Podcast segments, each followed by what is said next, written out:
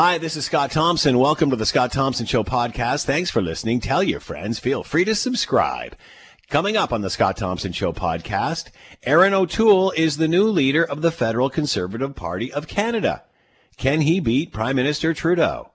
Grocery prices continue to rise during the pandemic. What's the reason? The Raptors' momentum continues. They have swept the Brooklyn Nets in their first round of the playoffs, and the coach wins Coach of the Year. Not bad for a Toronto team.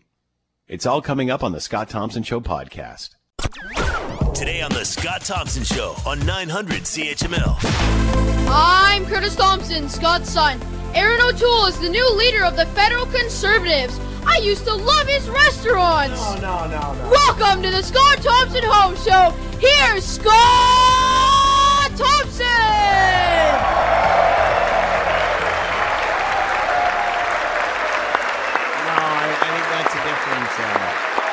Different O'Toole. He swears that one day he was there and it was his birthday and they put something on his head and all saying happy birthday to him. No, it's a different, it's not the same. I, I, I don't even know if there is an O'Toole with o, O'Toole's restaurant. Uh, anyway, it is uh, 1211. It's 900 CHML. I'm Scott Thompson. Willers come back at the station, keeping the Scott Thompson home show on the air. It is week number 24 all right, if uh, you stayed up late for uh, what is obviously just uh, edge of the seat television when it comes to when it comes to drama, and that is the uh, conservative convention, which was last night, and Erin O'Toole has been selected leader in the third on the third ballot uh, of the federal conservatives. Here is a montage of some of what he had to say last night or the earlier this morning. To the millions of Canadians that are still up that I'm meeting tonight for the first time, good morning. I'm Erin O'Toole. You're going to be seeing and hearing a lot from me in the coming weeks and months. But I want you to know from the start that I'm here to fight for you and your family. Because I believe that whether you are black, white, brown, or from any race or creed, whether you are LGBT or straight, whether you are an Indigenous Canadian, or have joined the Canadian family three weeks ago or three generations ago. Whether you're doing well or barely getting by. Whether you worship on Fridays, Saturdays, Sundays, or not at all. You are an important part of Canada. If you are proud of what we produce in this country, whether it's the resources in the ground or the ideas in our heads, you should be voting Conservative. And if you believe deeply, like I do, that you need an ethical government and that we need to give the Ethics Commissioner a break, you should be voting Conservative. All right, that is a sample of uh, the acceptance speech last night or earlier this morning. Uh, the Conservative Party of Canada electing Erin O'Toole on the third ballot to be party leader. Uh, let's bring in Michael Taube, Troy Media syndicated columnist, contributor to the Washington Times, and former speechwriter for Stephen Harper. He is with us now. Michael, thank you for the time. Hope you're doing well. I am, Scott. Thank you very much. So uh, we know that you, uh, of course, approved of uh, Erin O'Toole. He was your favorite. Your thoughts, yep. considering what we've seen? Yeah, look, I mean, I mean, obviously, from a personal point of view, I'm obviously happy that uh, cons- that Tory supporters have chosen well and chosen wisely, as I said last night, and they really did. They basically picked the only one of the four candidates who I felt bridged properly uh, red Tory and blue Tory values, that being left leaning conservative and right leaning conservative values. And that is very similar to my old friend and boss, Stephen Harper's model of incremental conservatism, which basically operates as a bridge towards fiscal and social issues on the conservative side. And look, it led to three straight election victories 2006, 2008, and 2011, where he got a majority government so that's nearly 10 years of success of a political model. And obviously, you know, things have naturally changed since the last time he was elected in 2011 and when he lost in 2015. But there's no reason why a more balanced approach to conservatism, which is what incremental conservatism, that model has always stood for, there's no reason why it couldn't be used today to not only bring together conservatives of different stripes, but also Canadians, not just based on the fact that we're having obviously problems with COVID 19 in our society, which is part of a global pandemic and something that any political leader, no matter which ideal, part of the ideological spectrum they belong on, would have to deal with, but also people who are worried about taxes, the size of government, their families, kids going back to school, even though obviously education deals specifically with provincial rights and it's part of that through the Constitution, it still obviously something matters that federal politicians because many of them have children who go to school. And many other things in Canada that we worry about on a day to day basis. Erin O'Toole was the only one of the four candidates, the others being Peter MacKay, Leslyn Lewis, and Derek Sloan. Mr. O'Toole was the only one who looked at things, I thought, intelligently, rationally, and smartly, which I think is really the key thing here. You can have intelligent policy, but you have to use that intelligent policy smartly. And I think throughout this campaign, he and his hardworking team have proven that they are ready not only to lead the Conservative Party, but also to lead Mr. O'Toole, whenever the next election is called, the federal election, to become the next prime minister of this country. You talked, Michael, about bridging the gap. Uh, many people thought that during the campaign that the more center candidate was MacKay, not O'Toole. Are you saying that's not the case when he's bringing everybody together from both sides, whether it's this party or that party? Peter MacKay, unfortunately, is, is a nice individual, but no, he did no such thing, and his campaign did no such thing. And part of the problem for that is you have to look at Peter MacKay's political record.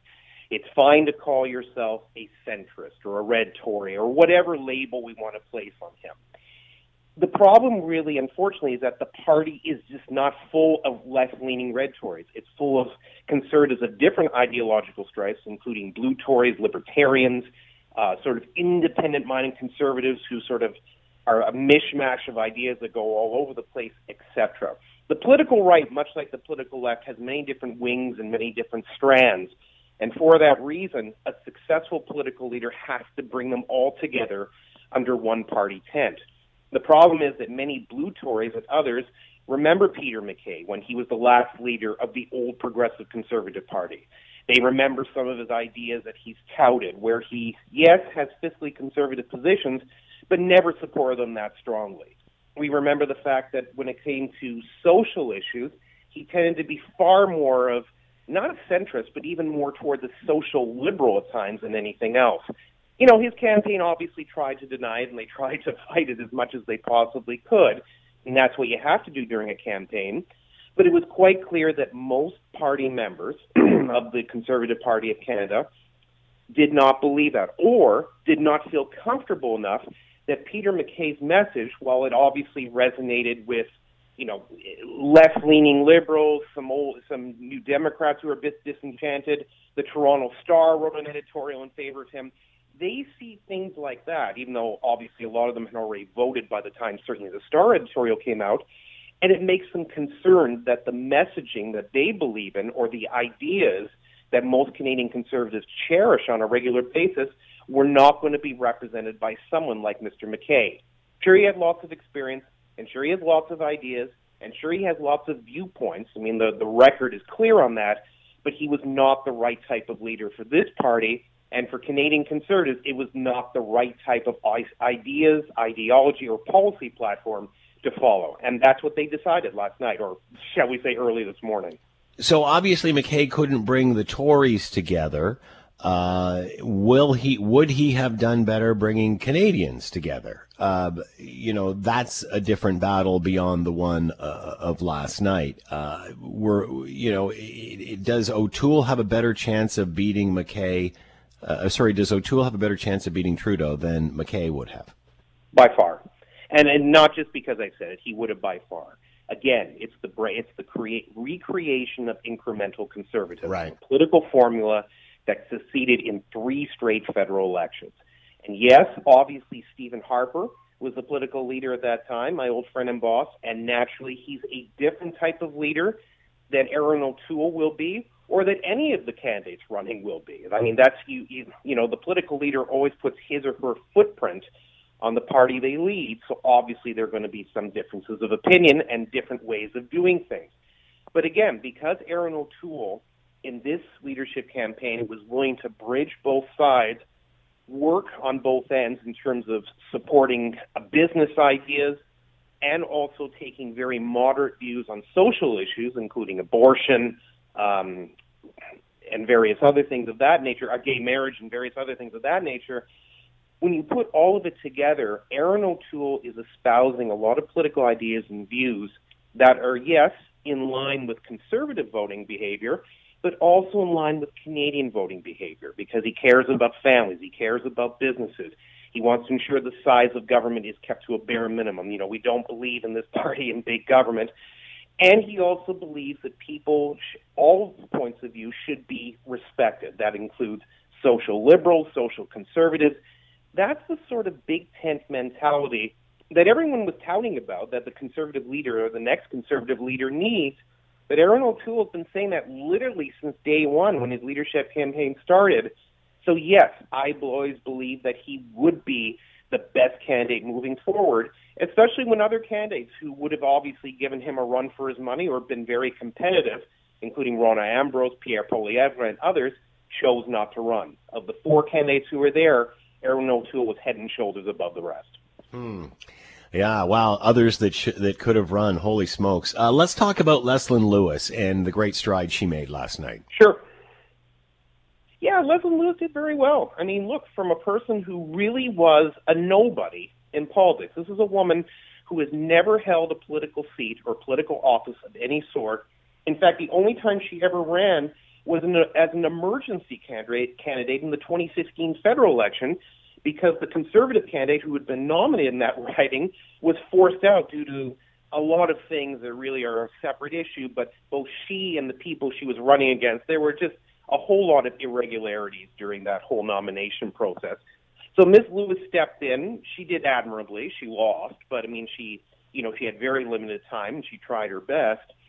But Leslyn Lewis proved once again that you know that there can be viable outsiders outside the, po- the political bubble who can obviously resonate with Canadians, resonate with conservative supporters, and resonate with people who may not necessarily be interested or fascinated with politics, but want to see something new, something fresh. In other words, they're tired of the old politics mentality that they see all the time. Leslyn Lewis, you know, certainly espoused fiscal conservative and social conservative values very well at times. And you can see that her support base was actually quite good in places such as Western Canada, uh, in Ontario as well. She did admirably to the point where she's has basically built herself up as a future star of this political party. And if she eventually wins a seat, and you know, I certainly hope, as many other conservatives hope, that she runs again federally for a seat whenever the next election is called. If she wins, gets her feet wet for a few years, and gets more political experience under her belt, which I think was the most lacking thing of her campaign, she'll be a threat for the leadership down the road if she wants. Uh, interesting note from a uh, listener. I'm worried O'Toole is another Scheer. How would you answer that? And you can you can't say that everybody who sits in a particular caucus is exactly the same way as the leader before him or her. It doesn't work that way. Everybody is an individual in their own way. Now, certainly, Andrew Scheer used some of Stephen Harper's incremental conservatism, conservatism model to try to build his campaign along. But anybody would do so. I mean, or at least a person who is logical in that position. Because if you see a political formula that's successful for several elections, why wouldn't you try to emulate it? But no, Erin O'Toole is his own man. And I think the biggest difference between the two is that Erin O'Toole will not be espousing the same sort of social conservative slash religious comments that Mr. Scheer made. And Andrew Scheer had every right to discuss it on his, on a personal level because he is a religious Christian. He has every right to be, and he is represented in this party. The problem was he also then talked about issues that did not resonate directly with Canadians, whereas Mr. O'Toole is talking about freedom of thought, freedom of choice, free expression, meaning that everybody under the party wing, as I said before, social liberal, social centrist, social conservative, all of them should be, quote unquote, respected. That's exactly the sort of language that I think if Andrew Scheer had been able to push a bit harder or craft a message that showed that everybody under the tent is going to be represented by him rather than him making comments and not following along with the narrative long enough for people to feel confident that way, that's a very big difference. So Erin O'Toole is not Andrew Scheer. Erin O'Toole is not Stephen Harper. Erin O'Toole is not Sir John A. Macdonald or any other conservative leader. He is his own man. He is his own type of politician, and he will be successful if, you know, hopefully in his own right. Michael Taube has been with us, Troy Media syndicated columnist, contributor to the Washington Times, former speechwriter for Stephen Harper. Michael, as always, thank you so much. Be well. My pleasure. You too. Listening to the Scott Thompson Show podcast on 900 CHML.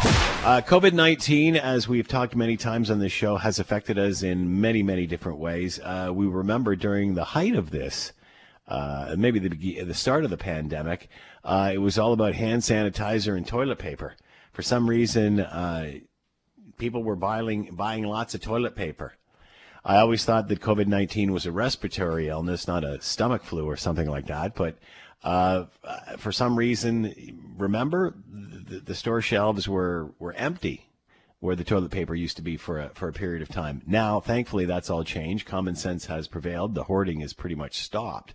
Uh, but that being said, uh, more of us at home, more buying groceries. We've certainly seen those who uh, run grocery operations, the big grocery uh, companies, have seen an increase in their sales, largely because everybody's sitting at home and making more food as opposed to going out and buying. Uh, their gain has been at the expense of the hospitality industry, which has dropped roughly 30%. So uh, now we're starting to see grocery prices go up. Uh, if you've tried to buy anything, I'm trying to get a, a six by six piece of wood to fix a fence. It's impossible just because of supply chain uh, slowdowns and such. Uh, the same appears to be happening in the grocery store business. Uh, grocery store prices continue to rise during the pandemic. Is there any food that will be immune to this? Let's bring in Sylvain Charlebois, lead researcher and professor at Dalhousie University, and with us now. Sylvain, thanks for the time. Hope you're doing well. Yes, uh, doing very well. I hope you guys are doing well. Yeah, all good down here. Sylvain, talk about the food chain. Uh, this was always a concern, even going back to the beginning of this pandemic. Give us a bit of an update here. How are we faring right now? I, I mean, things have calmed down. Uh, I would say since May, things have calmed down a little bit. Uh, things are a little bit more predictable, uh, although uh, it's it's still messy at times. Uh, there's there are probably 400 different products, food products, for which uh, shortages were have been reported, but that's due to the fact that uh, there's been a lot of recalibration. Grocers are looking into brands they want to carry, brands they no longer want to carry. You probably saw last week's news of ragu sauce exiting Canada, yeah. uh, do expect more of that to happen because carrying 39,000 different food products under one roof is is very expensive, and costs have gone up. So uh, you're going to see a lot of that. So um, fewer choices for consumers in a store. Prices are going up for a variety of reasons, including COVID. It's not just because of COVID, but it's, it's because of uh, of uh, procurement, because of uh, training, uh, uh, because of of uh, the currency. There's there's a lot of things going on there, uh, which actually is pushing food prices higher. And uh, in e-commerce as well. I mean, a lot of companies are building infrastructure around e-commerce to deliver food at home. So that's that's probably why you're seeing food prices going up right now. So it's not necessarily anything to do with the supply chain or or prices of, of certain products going up. If you see an empty shelf, don't panic. It's not because we're running out of something. It's just because uh, right now uh, some uh, uh the company or the, the, the retailer you're you're visiting uh, is actually looking into occupying that space differently. And so, uh, and the, the the the one thing that I think has been a little bit underappreciated by consumers is how difficult it's been for the food industry to predict what are we going to be buying every single yeah. week. I'll give you an example. Let's say you know July 1st comes comes around, Canada Day. Typically, a food retailer would know how many pork chops they would be selling, uh, how much beef they would be selling, how much beer would be sold, etc. Because people had traditions, they had family over, friends over, they went to the cottage. I mean, we basically had a routine, and that routine made us predictable beasts. Now, because of COVID, everything is out of whack. And so it's very difficult for retailers to predict uh, what we're going to be buying every time we go to the grocery store. So we saw uh, during the height of the pandemic, early on in the pandemic, when everybody was shut down, uh, that there was pretty much like a six week uh, shut off of various supply chains. I mean, obviously, food and such kept moving. Uh, but at the end of the day, there's still, you know, there, there's stoppages that are going to uh, affect virtually every industry. Has that passed through the system? Is that over now? So, in other words, what we're seeing now is is no reflection of that.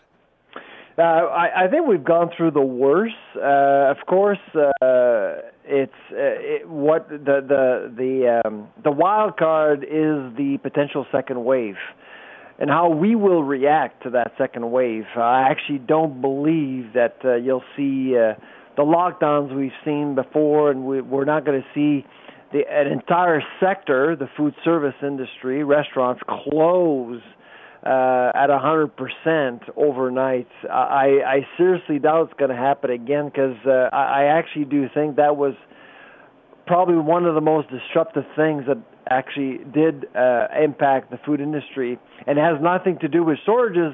It had everything to do with uh, reorienting food from one channel to another and repackaging and and the assortment was very different. Uh, between food service and, and food retail. I think we've gone through that now, and so we can perhaps rely on on a on a more stable food system overall. Uh, we remember at uh, the beginning of all of this when everybody was staying home and and you know the hospitality industry was vir- virtually shut down. A grocery store chain profits were up like 20, 30 percent uh, because more people were buying product. Is that not enough to offset these sort of COVID 19 based prices? Not necessarily. You see, uh, the agri food industry, uh, from uh, farming to retail, is a high volume, low low profit business. No matter what. Of course, uh, the first couple of quarters of 2020 were a little bit different but we're slowly going back to normal, and uh, and normalcy is very much about high volume and low profits. Uh, to to actually make money in a food business, you have to invest a lot. You need a lot of infrastructure, and your overhead is huge. Is uh, your overhead costs are very high. And so that's why typically when you actually generate, I don't know, like Loblaws, for example, will generate 47 to 50 billion dollars worth of revenues, well, they probably would post a 1 1.5% profit, which is ridiculous in pharmaceuticals or on the, or in the automotive sector, but in the food industry that's very very typical. You talked about, uh, we're talking with Sylvain Charlebois, uh, professor at Dalhousie University, about grocery prices uh, during the pandemic. Uh, you said, Sylvain, that people's choices are changing, that maybe what they bought uh, before the, the pandemic is not necessarily what they're buying after uh, the pandemic. Are, are, we seeing a shifting in choices? Are we seeing a shifting in, in, in or a pivoting in, in what people are actually looking for, what the demand is? Oh, absolutely. Fre- fresh is in. Perishables are absolutely in vogue right now. Yeah, more and more people. So before the pandemic, we saw more people spending more time uh, in the periphery of the store, uh, just because they wanted to eat healthier, they wanted to uh, to lead a healthier life. Now, because of telecommuting, because of the fact that people are actually staying home more uh, more often, they actually are uh, cooking, and when you cook, you will consume food very differently. And so at the center of the store, there's less traffic. Although at the beginning of the pandemic, there was a lot more traffic, but people, you know, after the mac and cheese and the peanut butter, they went on and, and bought other things, other things they can actually process. So even though food prices are actually going up, we actually believe that the average household is spending less money on food just because we're not going out as much. Uh, and frankly, when you go out to a restaurant, you have to pay 40% more to get the same volume of food as if you were to go to a grocery store.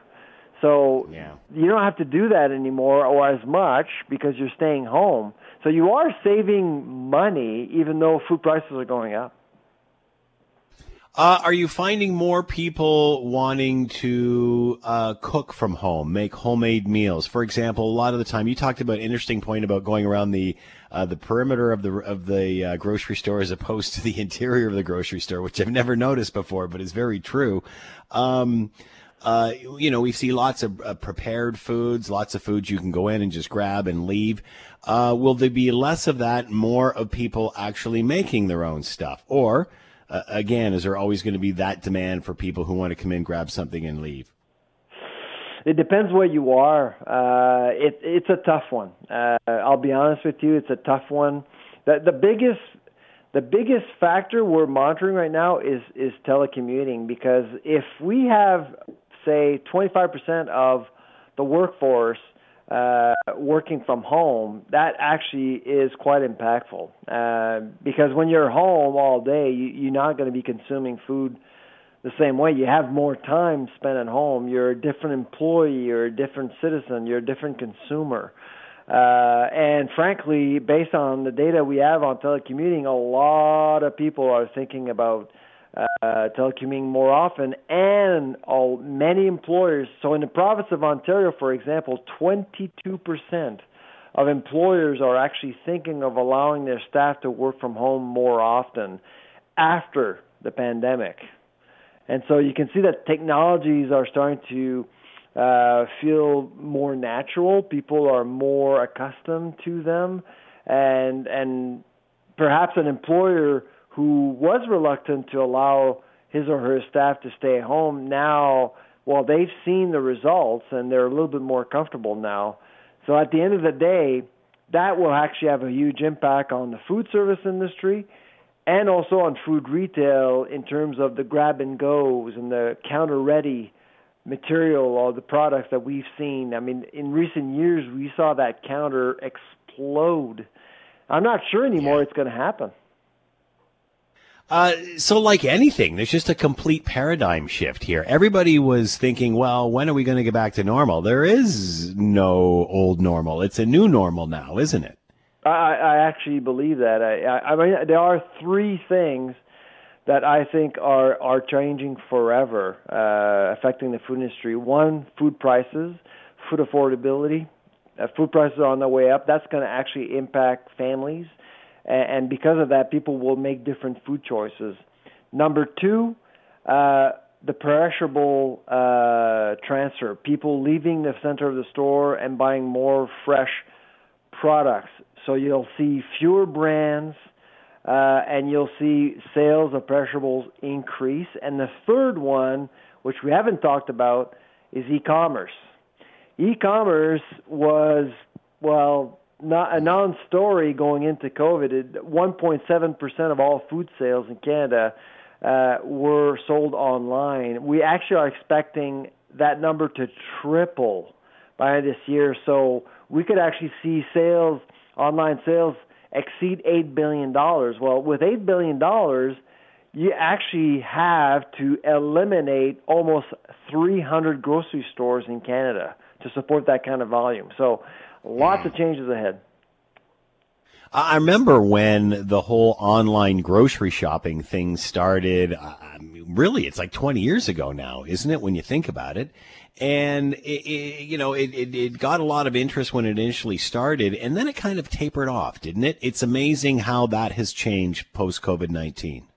Oh, absolutely. I I actually do think that uh, the if you do if you do go back to the grocery store, take pictures of arrows on the floor and the plexiglass and the masks and and, and the attendant cleaning carts because I, I actually do think those things will eventually disappear. uh, already you're seeing uh, things loosening up a little bit at the grocery store because people are wearing masks and and people are are very disciplined and and, and they're and they're mm-hmm. complying. Um, but those types of artifacts will eventually disappear. Probably not this year, but probably probably next year. But what will actually change are are the way uh, are the ways we actually access the food, and of course, if e-commerce becomes a, a, a an actual option for a gro- greater number of people, well, you're going to see consumers buying directly from farmers. You're going to see consumers buying directly mm. for, from processors directly. PepsiCo is actually selling products directly to consumers now. Gordon Foods, Sysco, Kraft Heinz, you name it. Many, many of these companies are now selling directly to consumers, and they didn't before. Wow, and this is going to be a long change. This isn't going to happen overnight. It's going to take a while for people to adjust to this, but uh, yeah, it's pretty clear to see this. Uh, the old normal is not the same as the new normal. Sylvain Charlebois has been with us, lead researcher. That's right, lead researcher and professor at Dalhousie University, uh, Sylvain Charlebois. Thank you so much for the time. Be well. You too. Bye bye. You're listening to the Scott Thompson Show podcast on 900 CHML. The Raptors, man, what a roll this team is on. Uh, many are, is this team still from Toronto? Are they still? Are they still okay? I know that's just not right, is it? Uh, my goodness, uh, beating the Brooklyn Nets in their first round. Uh, Nick Nurse, the coach, and named NBA Coach of the Year. It's uh, certainly been a good time for the Raptors. Let's bring in Scott Radley, host of the Scott Radley Show, sports columnist with your Hamilton Spectator, and you can hear him every weeknight right here on CHML. Scott, thanks for the time. Hope you're doing well. Doing great. How are you doing? I'm doing pretty good. You know, can't complain. I think I'm getting used to this now. I, am realizing it's only taken six months. I know. I'm I'm finally realizing this is not just going to take a couple of weeks. you uh, no one ever accused you of not catching on quickly, Josh. There you go. You only have to tell me about fifty or sixty times, and then I get it. Uh, all right. So, uh, you know, many thought that with the Raptors last year was a fluke. And, uh, you know, uh, once the star player was gone, that would be it. Uh, certainly, they've changed a few people's minds here. Uh, why is this team continuing to do well, and how much of that has to do with their coach of the year? Well, I, will disagree with one little thing you just said. I, I, don't know that last year a lot of people thought it was a fluke. I, what I do think, I agree with you. First of all, I think a lot of people didn't expect them to win. I thought they figured Golden State would beat them.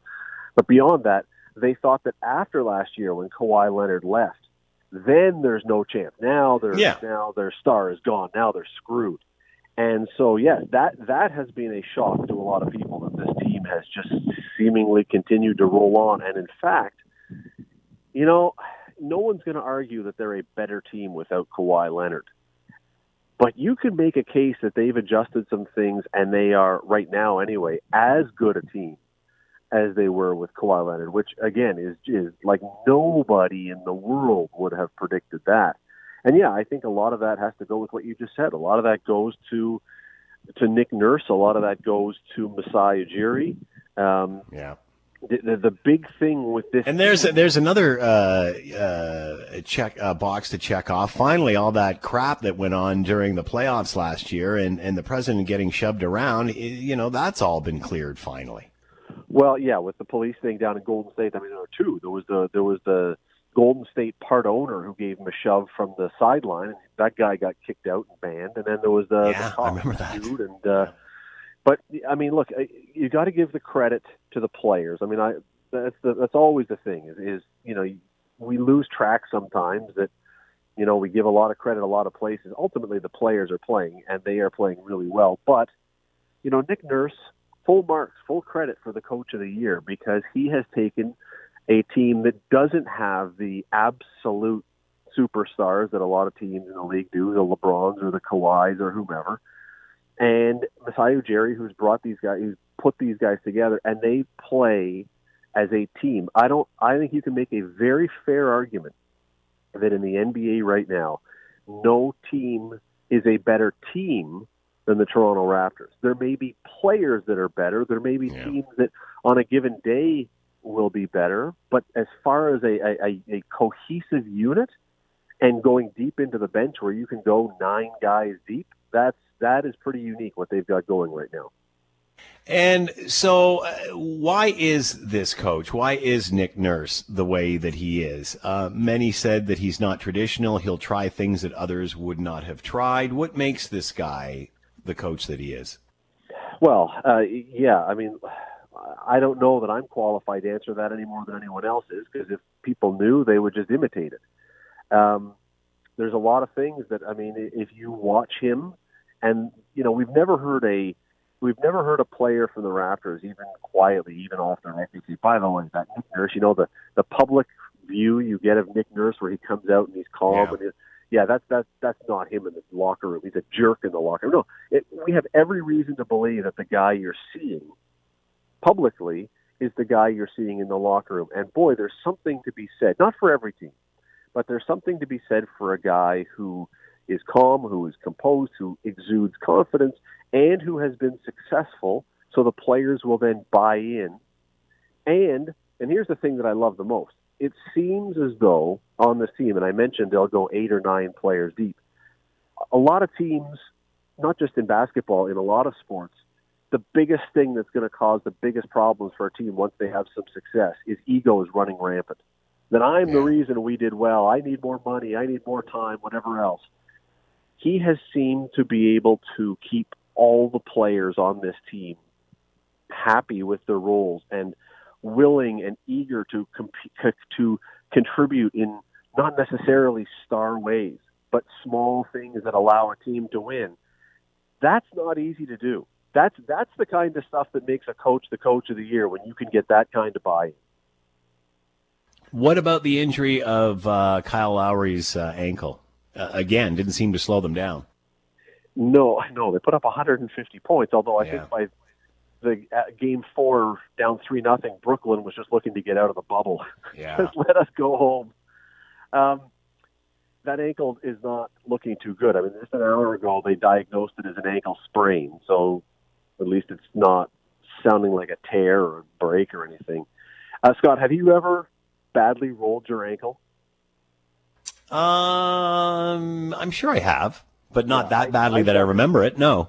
I've done now. I've never played pro basketball, obviously, but I have done my ankle a couple times in basketball. Sure. I was a big lanky kid, so absolutely. yeah, I was a big lanky kid who happened to be missing the two outside toes on my left foot. It's a long story. Uh, I rolled my ankle a few times. It's unpleasant and it hurts and it swells and it kills to run on. So we'll see. We'll see what Lowry's availability is and what his abilities are when he comes back. But you're going to need him because they're playing Boston next, and Boston is a really, really good team. All right, can't let you go without getting your take uh, on where we are with the NHL playoffs. Uh, my family's happy to see Boston uh, at least uh, starting to make an effort at this time and doing quite well. Uh, what are your thoughts of where we are? I've noticed they've still got the canned crowd laughter, which I'm not happy with. Uh, did you notice? Did I mention before where the laughter or where the noise comes from? It's the sound effects from EA Sports NHL. Yeah, it's from a, it's from the video games. Yeah. yeah, yeah. They've they've literally taken video game sound. Yeah. Um, yeah, Boston all of a sudden looks good again. They, they looked very mediocre at the early days of the bubble, and now it's like they've said, "Oh, playoffs, time to play." Um, Tampa, you know, th- that series would not shock me at all if the team that comes out of that wins the Stanley Cup. Really. Um, you know, Montreal is out, which of course causes a lot of people a great consternation. I don't know. It, it, this is. I have suddenly lost a little bit of interest, and I think Scott, it's not about hockey. It's that I was loving the idea of turning on my TV at noon or three o'clock and there Yeah. was hockey on. Yeah. And now that it's not there, it's like, oh man, man, I got to watch now at night. I, I, I think the NHL should have learned something from these playoffs and has something to look forward to in the next couple of years. Make it like March Madness. You turn on your TV any time of the day. There's hockey. That works. And uh, you know, one game, that's it. As soon as you lose, you're gone. That would certainly no, be well, interesting. not that far. Let's that go with far. that. I'm, I'm all for that. But Uh, Scott, something beautiful about turning on your TV in the middle of the day, and it's I like, know. wow, there's a game. Yeah. all right. You want to? Who's on the show tonight? Uh, you know, excuse me, I'm going to choke myself to death here. Um, we're going to talk about dinosaurs. You know that? You ever drive? Yes, up on I know exactly where you're going here. The guy who owns the store that has the dinosaurs is selling, yeah. and if you want to buy a dinosaur, you can buy your own dinosaur. We're going to talk to him on the show tonight. Are you getting a piece of that commission? You know, if you actually get the man's dinosaur sold, because you could be, uh, you know, a big part of this. You could be the uh, enabler I here. ask him for that. I'm more interested in how in the world you decided that your furniture store was going to be marketed by dinosaurs because this is sure. before Jurassic Park. Scott Radley is with us, host of the Scott Radley Show, sports columnist for your Hamilton Spectator. Make sure you're listening to the show tonight. As always, Scott, thanks for the time. Much appreciated. Be well. Anytime. You too, Scott. E-learning. How has it? How will it be different in September compared to the way it was in the spring? We'll have that discussion when we return. You're listening to the Scott Thompson Show podcast on 900 CHML. We were talking to the kids and like, you know, how you feeling about going back to school and all that sort of thing with the pandemic and such. And, you know, Kurt's like, Dad, that's like 20 days away. Come on. Do, like, do we have to talk about this now? It's like watching the back to school ads on TV. Come on. Okay. Uh, anyway, obviously this school year, uh, not like others in the past, it'll be, uh, it'll be very unusual and staggered. And as we all try to get used to what is happening and, uh, the new world of going back to class, uh, during a pandemic. And of course, we remember what happened as the school year ended last year, and all of a sudden everything changed uh, right around March break time. And the next thing you know, it was online learning and so on and so forth as as as everybody just tried to scramble to to try to make something work. Uh, now, obviously, we've had some time and uh, uh, well, a little bit more time to try to figure out as far as e-learning what is going to go on, as far as protocol and processes. Those are going to change. Uh, I'm sure drastically, even between now and the start of school, and even the first week or two uh, that school is uh, is open. It's everyone's going to have to be nimble to make this work. That's for sure. Uh, but uh, lots uh, were questioning the quality of online learning as we came out of the last school year, and have been promised that going in. Uh, it's certainly a lot different. I know my uh, my boy took uh, some lessons just to continue on over the the course of the summer, and uh, we were quite impressed of, of what we saw and, and how different it actually was compared to uh, what they were doing at the end of the school year last year. To talk about online learning and how this is changing moving forward, let's bring in Charles Pascal, Professor of Applied Psychology and Human Development, Ontario Institute for Studies in Education at the University of Toronto. And Charles is with us now. Charles, thank you for the time. Hope you're doing well. Good to uh, good to hear your voice, uh, Scott. So, what are we going to see come September? Uh, I remember in uh, as the school year ended last year, or as, and we, we tried to get on into online learning. There was uh, a lot of inconsistency. What some kids were getting were very was a lot different than others, and such. Again, as I mentioned, uh, my my uh, my twelve year old, now thirteen year old, was was in the midst of a of a summer program for a couple of weeks, and we were quite impressed of as what we saw there. It was quite a bit different than than the actual school year. So, uh, how confident are you in what we're going to see online as this school year starts?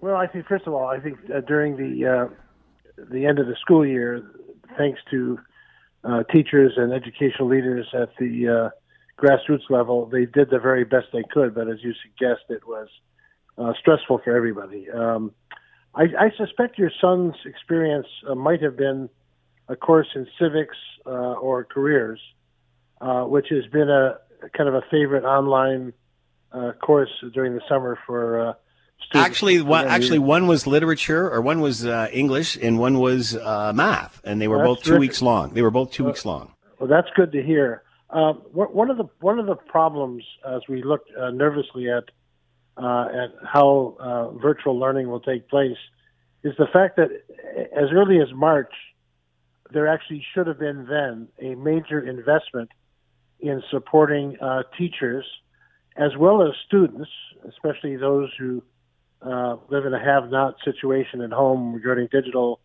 supports and uh, multiple families trying to crowd in on uh, uh, on the uh, the internet, even high speed.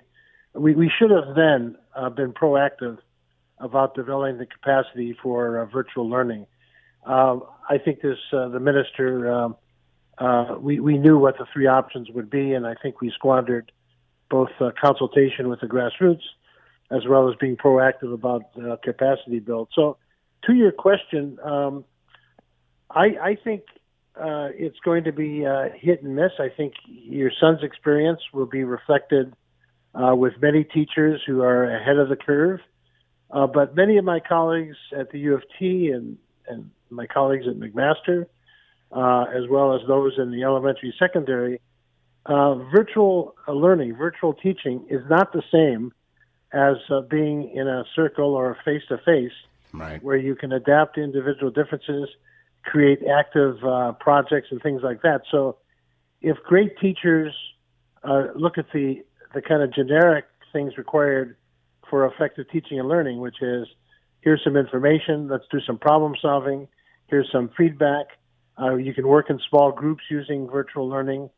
Um, it can be very sophisticated, very intimate, and very effective. I, I just think we haven't had time to build the capacity uh, as much as we uh, we could have, and as much as we're going to have to do in the future. That being said, Charles, is that fair? Because how did we get to where we are? I mean, again, what I saw was a great difference than what we saw in the fall. And you know, at the end of the day, do we don't really have a lot of choice here, do we? No, I think. I mean, here's the here's the ultimate irony, and I know. Uh, you know, you need to see me as that nonpartisan former deputy minister, Scott, when I say these things. I know. Uh, look, um, the minister and the premier are quite right in saying, wouldn't it be great to have uh, everybody back face to face in schools? Nobody can deny that is the objective. But their approach has been so confusing and so stress inducing that up to 30 to 50 percent of parents are actually keeping kids away from that face to face because the government's approach to this has not been very effective. So, um, who has done it right, Charles? Who's doing it better? Oh well, uh, Den- Denmark is uh, you know Denmark is always used as the uh, uh as the real standard regarding how they've planned how they've used. Uh, what about in our country? What about in Canada? Is anybody, no, you know, it's always easy to compare. To, it's always easy to compare to another country who a lot of the people haven't even been to. So, no. is there anybody in Canada who's doing a, a, a better job? Is there anybody doing it right? Well, you know, it was uh, BC that basically first posed the notion that we could have a little bit of staggered uh, beginning. The minister in Ontario said absolutely not, absolutely not, and now finally, you know, giving enough. So there are problems. Charles, are you really being fair here? Come on. I've, we Scott, cover the press Scott, conferences every day, and every day he said he's flexible here. So again, Scott, I don't know. I'll, t- I'll, tell you what, Scott. Uh, every time you and I have a conversation, I know. Uh, you you act as an you drink the Kool Aid, and you act as an apologist for the the worst approach to implementation on any file, especially education. So if you want to, if you want to follow the evidence regarding the importance of two meters, 15 kids or less in elementary school, and a whole bunch of other things, when this this minister says he's flexible, when in fact he hasn't been flexible. It's only when the polling goes down that he starts to have another presser uh, to follow the lead of local leaders who are telling him uh, this isn't going to work. So, you know, uh, you either want to listen to the evidence or you want to act as an apologist for this government. You can take your choice. Well, who's? I'm just asking who's doing this right. Across the across the country, uh, there are there are provinces that understand that social distancing is number one for elementary schools, and two meters is two meters, and 15 kids or less is is uh, is what's required. And so we have provinces that are following that evidence. And when this government says they're following the best medical experts in the world, that is simply not true. They are not following the sick kids report that they like to uh, hide behind. No, I, again, I, you know, everybody is, you know, there's a lot of people who are echoing what you're saying, but I, you know, I, I don't see another province that's necessarily doing it better. Well, we're no wor- we're no worse than anybody else. It's not a bumper sticker I want to send home to, uh, uh, you know, to to my friends. Uh, you know, either, so this just isn't we, this just isn't isn't our provincial government. This is the provincial governments of all stripes across the country. it doesn't matter, Scott. We are talking. No, I'm just Ontario. asking that. It, it's it's it's the it's it's all the governments across all the provinces of every stripe that haven't got this right. Most most provinces have done something this minister has not done. They have collaborated with the grassroots. This government is led by this minister is a I know best, and it's top down, and he does not listen and consult with the grassroots. That is a matter of record. You may not like it, but but everybody who's at the grassroots in all of our school boards know that to be a fact. All right, Charles, we're plumb out of time. Uh, Charles Pascal has been with us, Professor of Applied Psychology and Human Development, Ontario Institute for Studies and Education at the University of Toronto. Charles, as always, thanks for the time. Much appreciated. Be well. Take care, Scott. Time to breathe. yeah. Uh, I'll just remove my mask here for a sec. The Scott Thompson Show, weekdays from noon to 3 on 900 CHML. This is the Scott Thompson Podcast, available on Apple Podcast and Google Podcast or wherever you get yours. And don't forget to subscribe, rate, and review so you don't miss a thing. I'm Scott Thompson, and thanks for listening.